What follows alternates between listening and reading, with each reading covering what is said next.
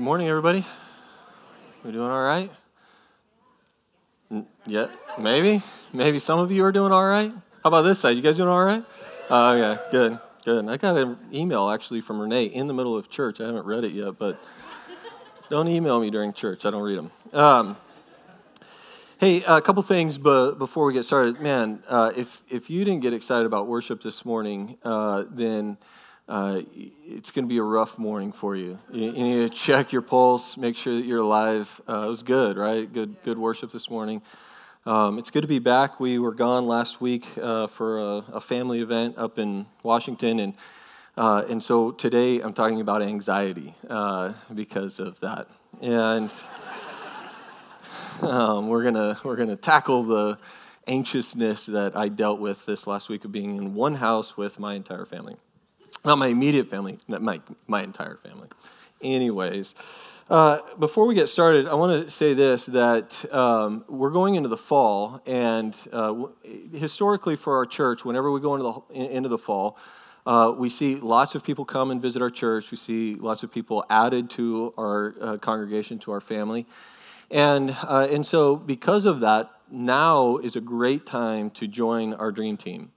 Uh, if you have not been a part of our dream team, or maybe you've been a part of our dream team and taken a break, uh, now would be a great time to jump, I guess, on board, according to Anna, uh, to whatever train it is the dream team train and the prayer train and every other train that we have. And does anybody even ride the train? Anyways, it doesn't matter. Um, so uh, now's a good time for a couple different reasons uh, because we need your help uh, dealing with all the people that are going to come and visit our church uh, but secondly, here's a, a, great reason: is in October, at the end of October, is our Dream Team Appreciation Party. Uh, this is our annual event. It's a big thing. We spend lots of money on it. It's a big dinner uh, party that we have. Last year was 80s themed. I think this year we're doing a, kind of a 40s themed deal. Um, we'll, we'll see. We'll see how that goes. Uh, we definitely are not doing 80s again. Uh, can't handle that much fluorescent and hair and uh, like rockers. Anyways, uh, it was a lot of fun, and you just don't want to miss it. It's, it, but here's the thing: is you will miss it if you're not a part of our dream team. You will not get invited. Uh, so. Uh, be a part of our dream team. That's why they call it a dream team appreciation party, not a lifehouse appreciation party. It's a dream team appreciation party. There's an opportunity for you to get a part. Now, that should not be your only reason to be a part of the dream team. That being said, it might be a good reason to be a part of the dream team. The second thing is this, and this isn't in your bulletin or anything because I just got the details of this. Uh, there's a, uh, a documentary uh, that is going to be previewed at, uh, out at the Tejas Rodeo. Uh, it's called Faith Keepers, and it has to do with uh, persecution of Christians in our world today. and typically, I don't promote things like this necessarily, but after watching the documentary myself, uh, it's very well done. Uh, I'm usually hesitant on anything that's uh, kind of produced in this way. It's not always the best. It's not, you know, the greatest to watch. Kind of have to trudge through it. But this is really, really good, and it's very informative uh, to what's going on uh, in the refugee crisis. It's very informative of what's going on in persecution in our world today. Uh, we think that martyrdom is just, you know, something that happened back in the day uh, it's actually happening today. And, and so this is a great opportunity for us to go and support that. Uh, there's uh, a special guest there and stuff, but really, for me to promote it, the primary reason is the documentary. I'd love for you, for all us to be informed about what's going on in our world. All right. Well, today is the last day of the Philippian series, and if you've enjoyed it, then uh, you're sad to see it go. If, if you've been trudging through it, then you're okay with it. And uh, we'll continue on to a next series next week. Uh, we're going to start in Philippians chapter 4. There's four chapters in, uh, in the book of Philippians. And Paul says, Therefore, my dear brothers and sisters, stay true to the Lord. I love you and long to see you, dear friends, for you are my joy and the crown I receive for my work. So, as a reminder, Paul is writing this letter from prison. He's chained to a guard, he's down in a hole. They give him a pen and paper, and he writes a letter back to this church that he planted. Uh, and uh, he, he, loves this church. He loves the people in the church, and he's really encouraging them to mature in their relationship with God. Uh, he, he doesn't want to see them just kind of stay in the same place that they've always been. Wants to see them go just a little deeper. And, and really, that's what this is for us.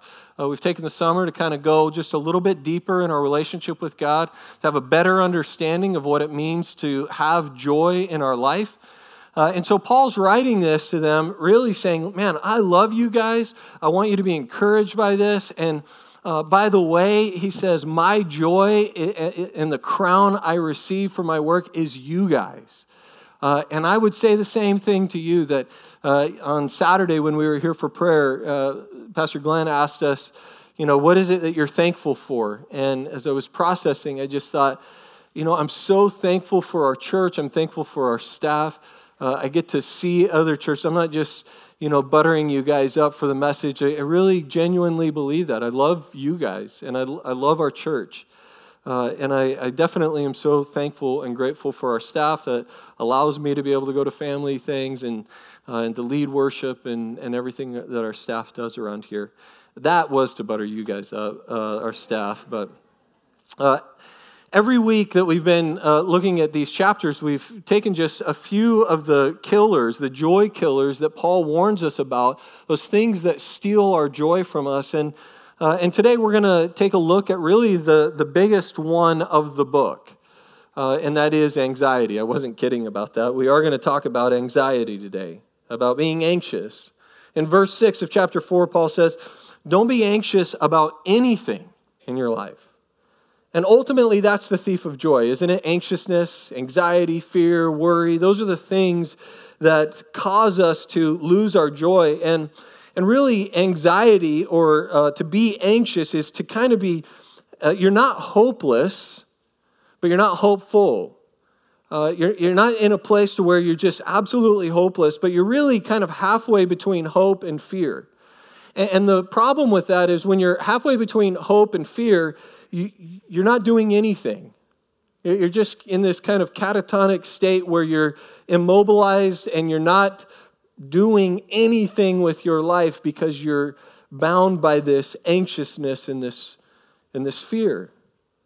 Today, we're going to look at how we can be set free from that. But in order to do that, we kind of have to identify where that comes from. So, in your notes, uh, if you're following along with us, the first thing that brings anxiousness into our life is our worry. The top four things Americans worry about uh, right now are health. So, either your own personal health or the health of a family member or a friend. Uh, our uh, family, whether our family is uh, functional or dysfunctional, if they're uh, if you're raising your children to be good producers of society or serial killers, whatever the like, that's a fear. That's my fear, uh, son, as he's sitting in service. Don't don't do that. Uh, economy is also a huge fear uh, that we have. Uh, you know, whether, whether we're going to be in an economic downturn or whatever. And then terrorism is also a huge fear uh, that we have today. So those are the kind of the four fears, but we also have all of these phobias. Uh, the, the, running list of phobias is like over 500 now, where we have fears of everything.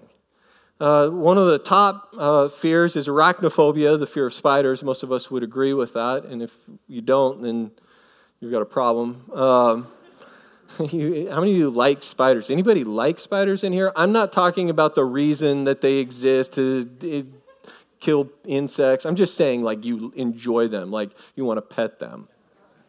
Nobody does, right? Come on, Christina, you don't. So, arachnophobia, that's a problem. We'll pray, we'll pray, we'll pray for you after service.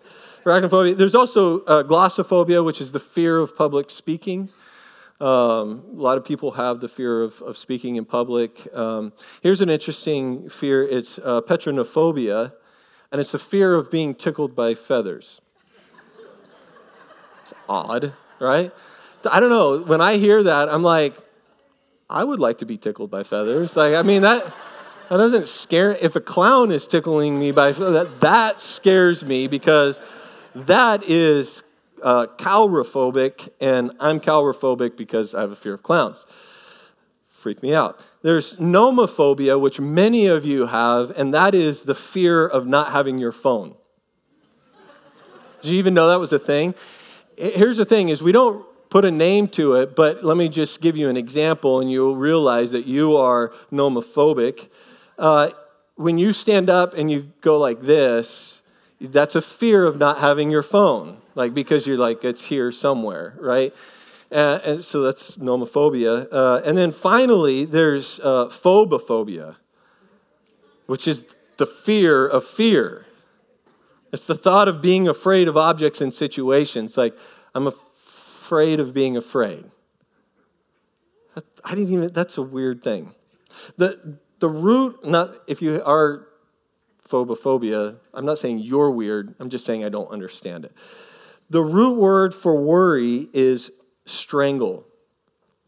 We would all agree with that, especially with anxiety in our life. There's clinical uh, diagnosis of this where you have an anxiety attack. Anytime you're in a place of anxiousness or fear or worry, doesn't it feel a little bit like you can't breathe? That you're anxious and, and it, there's a weight on your chest and, and you, you just can't figure out how to get out of it, but it's not that you're hopeless, you just you just can't breathe. And I think we would all agree that we've been there at some point in our life where it's just it's just too much. And we worry and we're afraid. The second thing that brings anxiety is the our why. And in the first week of this series, we talked a lot about the why. The, the why have I been diagnosed with this sickness? Why did this family member die? Why did this situation have to happen to me? The, it's the why questions that we all want the answers to, but we don't seem to ever get. And, and what happens if we're not careful is if we get focused on the why, we'll find ourselves angry at God, questioning God, and beginning to find our place in a downward spiral of now being hopeless and not just in a place of anxiety. And so, if you, I'm not going to talk too much about that because I preached on it a few weeks ago. If you missed that, go back and, and watch that. But let's not get so wrapped up in the why because the reality is, is there are why questions that we will never know on this side of our life. Our who, that's the third thing. Uh, people can create anxiety. Uh, you have a who in your life, or you've had a who in your life if you haven't removed them yet. You are probably a who to somebody else. Uh, if, if you don't think that you're a who, you are definitely a who. You create anxiety in people's life. We all do to some extent, in some element. Or you have someone in your life that just, it, whether it's a family member or a friend or a coworker, whenever they walk in the room, it's just it, there's just this tension and this anxiety and this sense that you know I just uh, just unravels you a little bit. So, our who. And the reasons for our anxiety aren't going anywhere. If you think about it, nothing's changing about that. I mean, you can, you can have boundaries and you can change your who a little bit to some extent, unless your who lives with you, then that's a little bit of a challenge. But hopefully, the who that lives with you doesn't create anxiety in your life. But you can have boundaries to some extent, but the realities of this life is anxiety or those things that produce anxiety in our life aren't going away. Life is difficult, it's very hard. And it's not going to get any easier for us. And if we're not careful, anxiety and worry will own who we are, and it will render us completely useless. If you're like me, you'll want to have joy. You've been listening to this series, you've been reading Philippians, you know that our joy is found in God. You get all of that, but it seems like everywhere you turn, there is something there to steal our joy. And Jesus reminds us that we're not stuck in that place. In Luke chapter 12, verse 22 through 25, Jesus says to his disciples, Therefore I tell you, don't worry about your life, what you will eat, or about your body, what you will wear. Life is more than food. Jesus clearly wasn't from the South, but no, I mean, even in the South, life is more than food, and the body more than clothes. Consider the ravens. He says, they don't sow or weep, they have no storeroom or barn, yet God feeds them. And how much more valuable you are than a raven, than a bird. Who of you, by worrying, can add a single hour to his life? Jesus is reminding us that listen, we can get caught up in our fears or our worries or anxiety, but the reality is, is it does nothing for you. It doesn't, hour, it doesn't add even an hour to your day. We have a choice. We have a choice to not be stuck in that situation.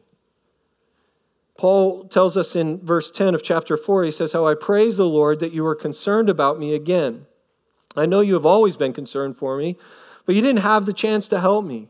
I'm not saying this because I'm in need, for I have learned to be content, whatever the circumstance. I know what it is to be in need, and I know what it is to have plenty. I have learned that word can also be translated discovered. I have discovered the secret of being content in any and every situation, whether well fed or hungry, whether living in plenty or in want.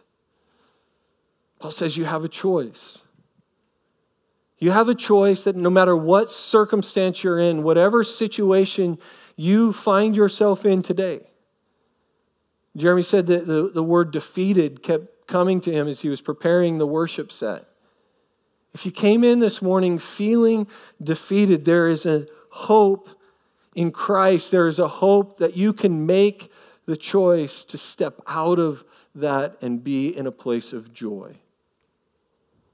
That, that's what it all comes down to. That every day we make the decision the joy decision.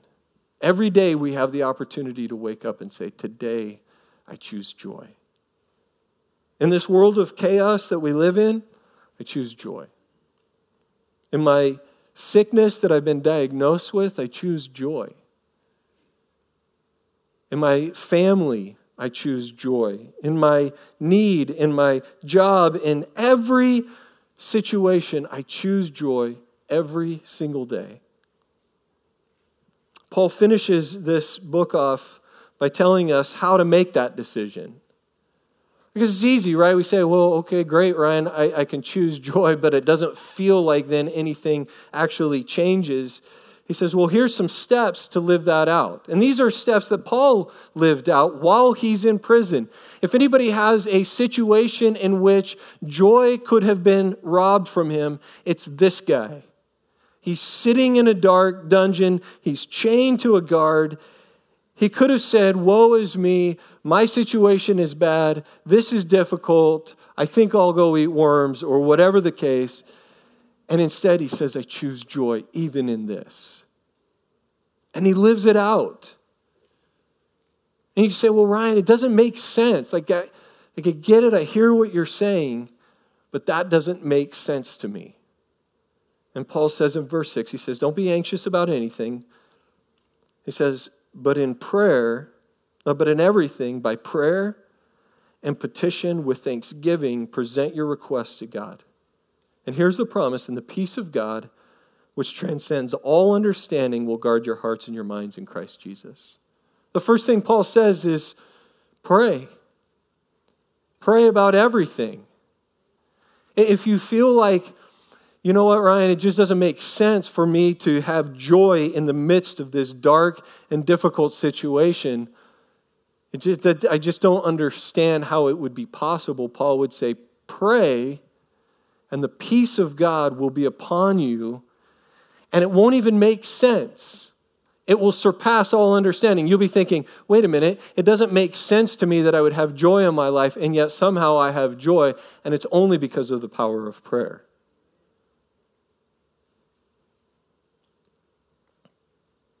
Next week, we start 21 days of prayer as a church, as Anna said in the announcement. And typically, what happens is we'll, we, we start it actually this Sunday, uh, this first Sunday in August, and we've decided to push it off a week. And, uh, and part of that is we really want to go into the fall prayed up. So this is going to lead us into like the first weekend of September. And we're going to be uh, doing a, a four week series on prayer based upon the book uh, called The Circle Maker. And my hope for us as a church is that we would see prayer in a new light this year. That it wouldn't just be about prayer petitions, which Paul talks about. He says, listen, pray about everything. Petitions are really just humble requests before God. That, that, it, that those are important and those are things we know. We know that there are prayer petitions in our church. This is last week's prayer requests. That's a stack of, of petitions that we get to pray for. And we love praying for these. But my hope is that, that we as a church get to a place where we are praying about these things. That the things that you're writing down, you're petitioning for, for yourself. And I'm not saying that you're not, but, but we would never want this to be relegated to the professionals, the pastors, the prayer team, but that we have an opportunity to get on our face before the Lord and contend for God to move in a miraculous way. My question for us as a church is this is my question for me. I had to ask myself this because I just got done reading the book. I'm a little behind the times, it's an older book. But I, I had to ask myself, when was the last time I just got on my, like literally got on my face before the Lord? It's been a long time.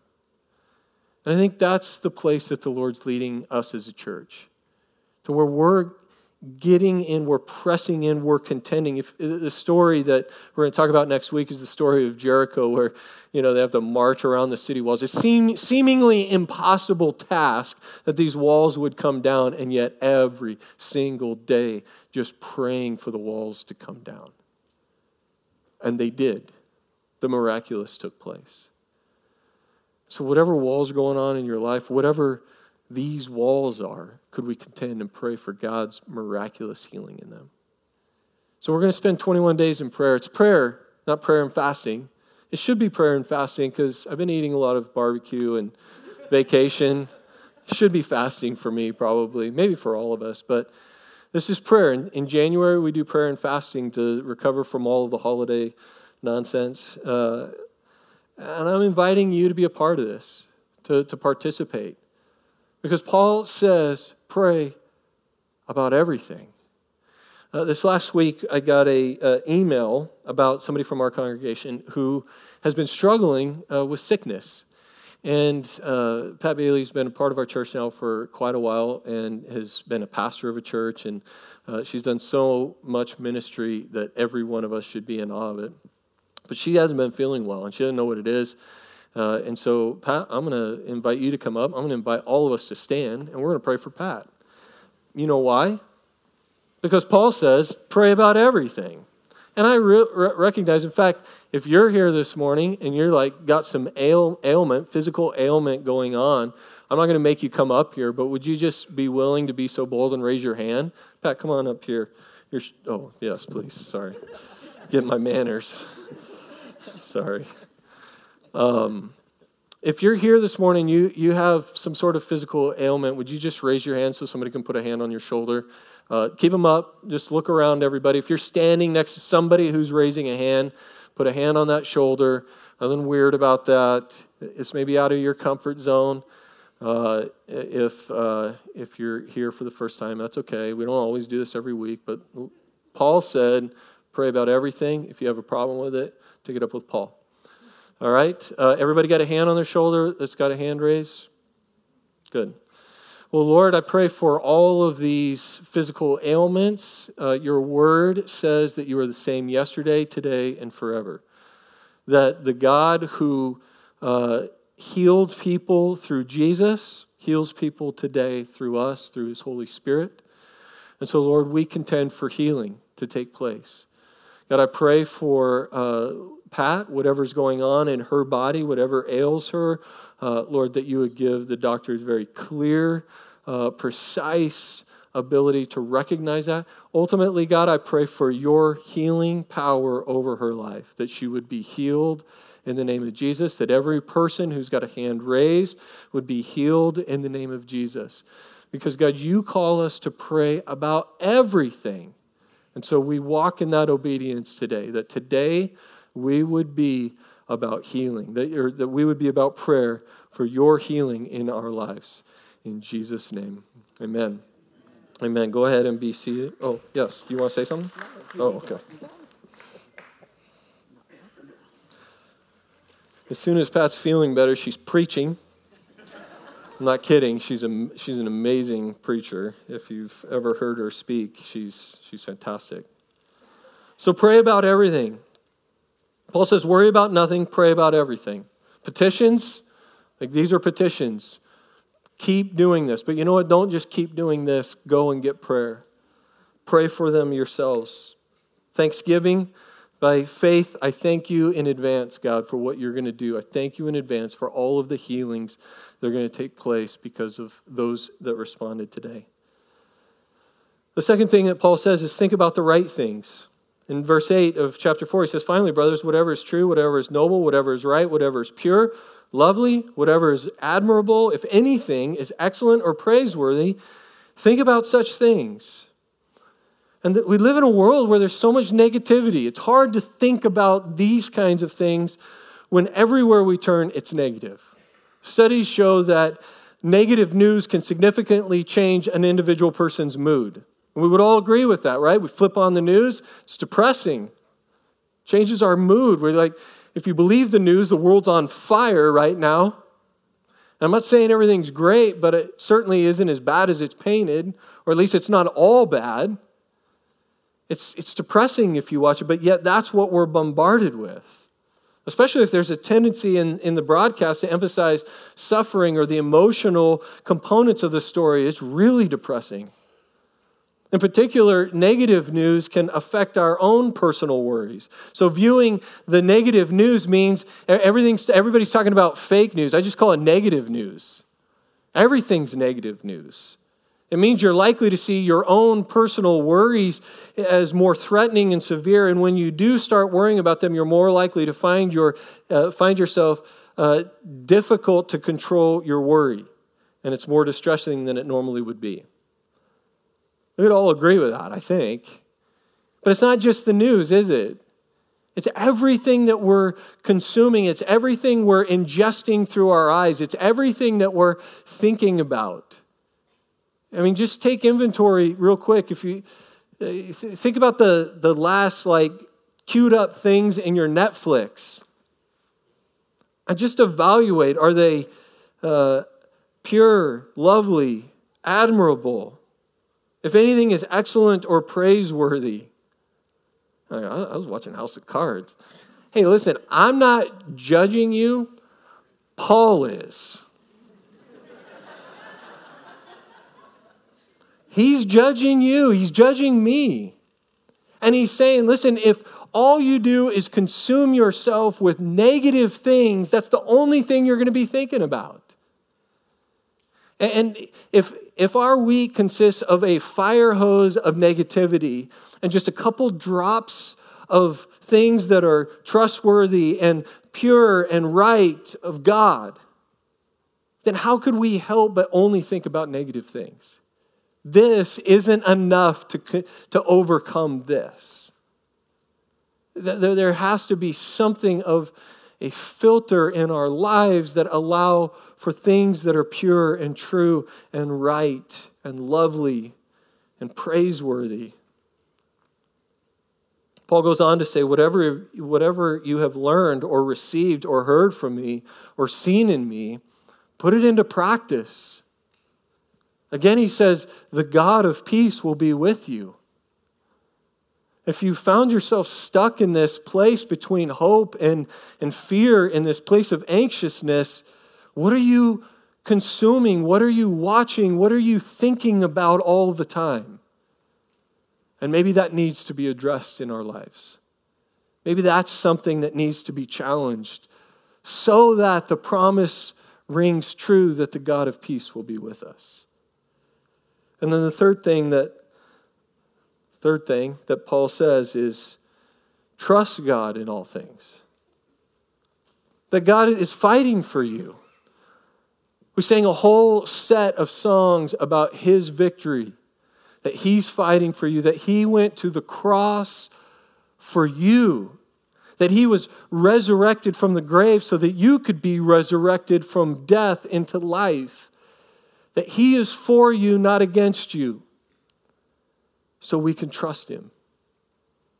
In verse 12, we'll come back, we, we're coming back to the, that verse. It says, I know what it is to be in need, I know what it is to have plenty. I have learned the secret of being content in any and every situation, whether, whether well fed or hungry, whether living in plenty or in want.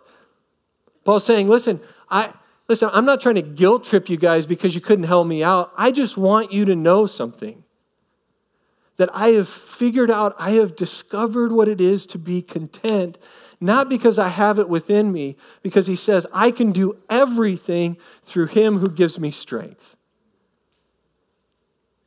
Tim Tebow didn't come up with that. And we think he did because he puts it on his eyes or whatever. Like, Paul is saying he's sitting in a prison. He's experiencing way more turmoil than Tim Tebow ever has. And he's saying, I can do everything because of him who gives me strength.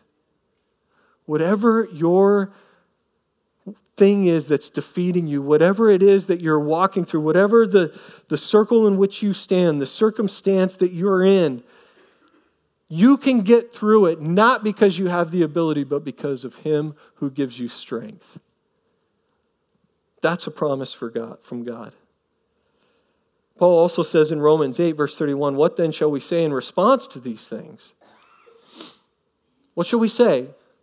If God is for us, then who can be against us? If God is for you, then, then what can stand against you? The answer is nothing. Nothing can stand against you. Verse 21, Paul closes out this amazing letter to this church. And he says, Greet all the saints in Christ Jesus. And I'm just going to stop right there and say, I don't ever read these verses. Like when I'm reading through scripture and I get to the ending, and you know, it's it's just wrapping things up. Right? He's just saying his goodbyes. He's sincerely Paul. And so when I start reading, greet all the saints, the brothers who are with me, all the saints send you greetings. Oh, it's nice, nice. I don't want to waste my time with it. But I read it because I owe it to you to read all of Scripture. And as I was reading it, something jumped out at me. It says, The brothers who are with me send greetings. All the saints send you greetings, especially those who belong to Caesar's household. Wait, what? So you're telling me that there's believers, there's people of the faith, there's followers of God who are in Caesar's household. I've never noticed that before. The grace of the Lord Jesus Christ be with your spirit. And it's just a, a small little saying in there, but something jumped out at me when I was reading that. Because Paul had all of this intention to be this preacher, to be this guy who was going to go and evangelize the whole world. After he had his conversion on the road to Damascus, as Julie talked about, uh, he was going to change the world. And yet he finds most of his time in prison. He, he thought he was going to preach the gospel from a platform, not write letters in a prison. And yet, somehow, through the joy that he found in God, that, that he could get through everything, not by, in his own strength, but in the strength of God, that he was an influence in the government's family, in Caesar's family. These people were not good people, these are the enemies of the story. And yet he influenced them from a prison cell. And I say that because I think oftentimes what happens if you're like me, we go through these seasons where Maybe we find ourselves halfway between hope and fear, and we're just in this place of nothingness that we just aren't doing anything or accomplishing. And we certainly don't feel like God could do anything through us while we're in the midst of our prison. Paul would say otherwise. Paul would say, God can use you in whatever prison you're sitting in right now. That you can have influence in every person that you come into contact with that you might even impact our government's family. And we know our government needs Jesus. All of them. So if you if you're ever like me and you find yourself thinking, God, I'll just if I could just get out of this season, then I know you could use me. Or, or if you found yourself just maybe a little bit more towards the fear and the hopelessness and saying, God, I don't think you could ever use me in the midst of this crisis that I'm in, Paul would say, wrong. God can use you. He can use you right where you're at to influence and make a difference in people's lives, to change people's eternities, their family trees. Like people who, I mean, that's ultimately what happened in Caesar's family, is it changed the dynamic of a city, of the center of the world that went from a pagan culture into a Christian culture. All because Paul was faithful and found joy in a prison cell. And his point being that joy always wins. Always wins. That if you can find a place of contentment in the midst of your circumstance, joy will win and you will make a difference in eternity. Let's pray. Well, Father, easier said than done, maybe. It's hard. It's certainly hard to see beyond our circumstances. Sometimes it's hard for us to see the bigger picture because everything is so consuming around us and so strangling us, and we don't feel like we can breathe. But God, somehow, Paul, in the midst of that, found strength, he found joy in you. And so, God, today I pray for all of us that we would find that same strength, we would find that same joy, and that we would celebrate the victory that you've had over death in order to give us life, to bring us to a place that we can trust you, we can pray, we can think on right things. You've given us that ability through the death and resurrection of your Son, Jesus Christ. So, Lord, thank you for that. God, I pray for anyone here this morning who's feeling defeated, that their circumstances are strangling them, feeling isolated and lonely. And whatever prison cell they're in, God, I pray that they would find strength in you. They would find contentment, whether they have a lot or a little, whether they're fed or hungry, that they would find it in you. In Jesus' name, amen.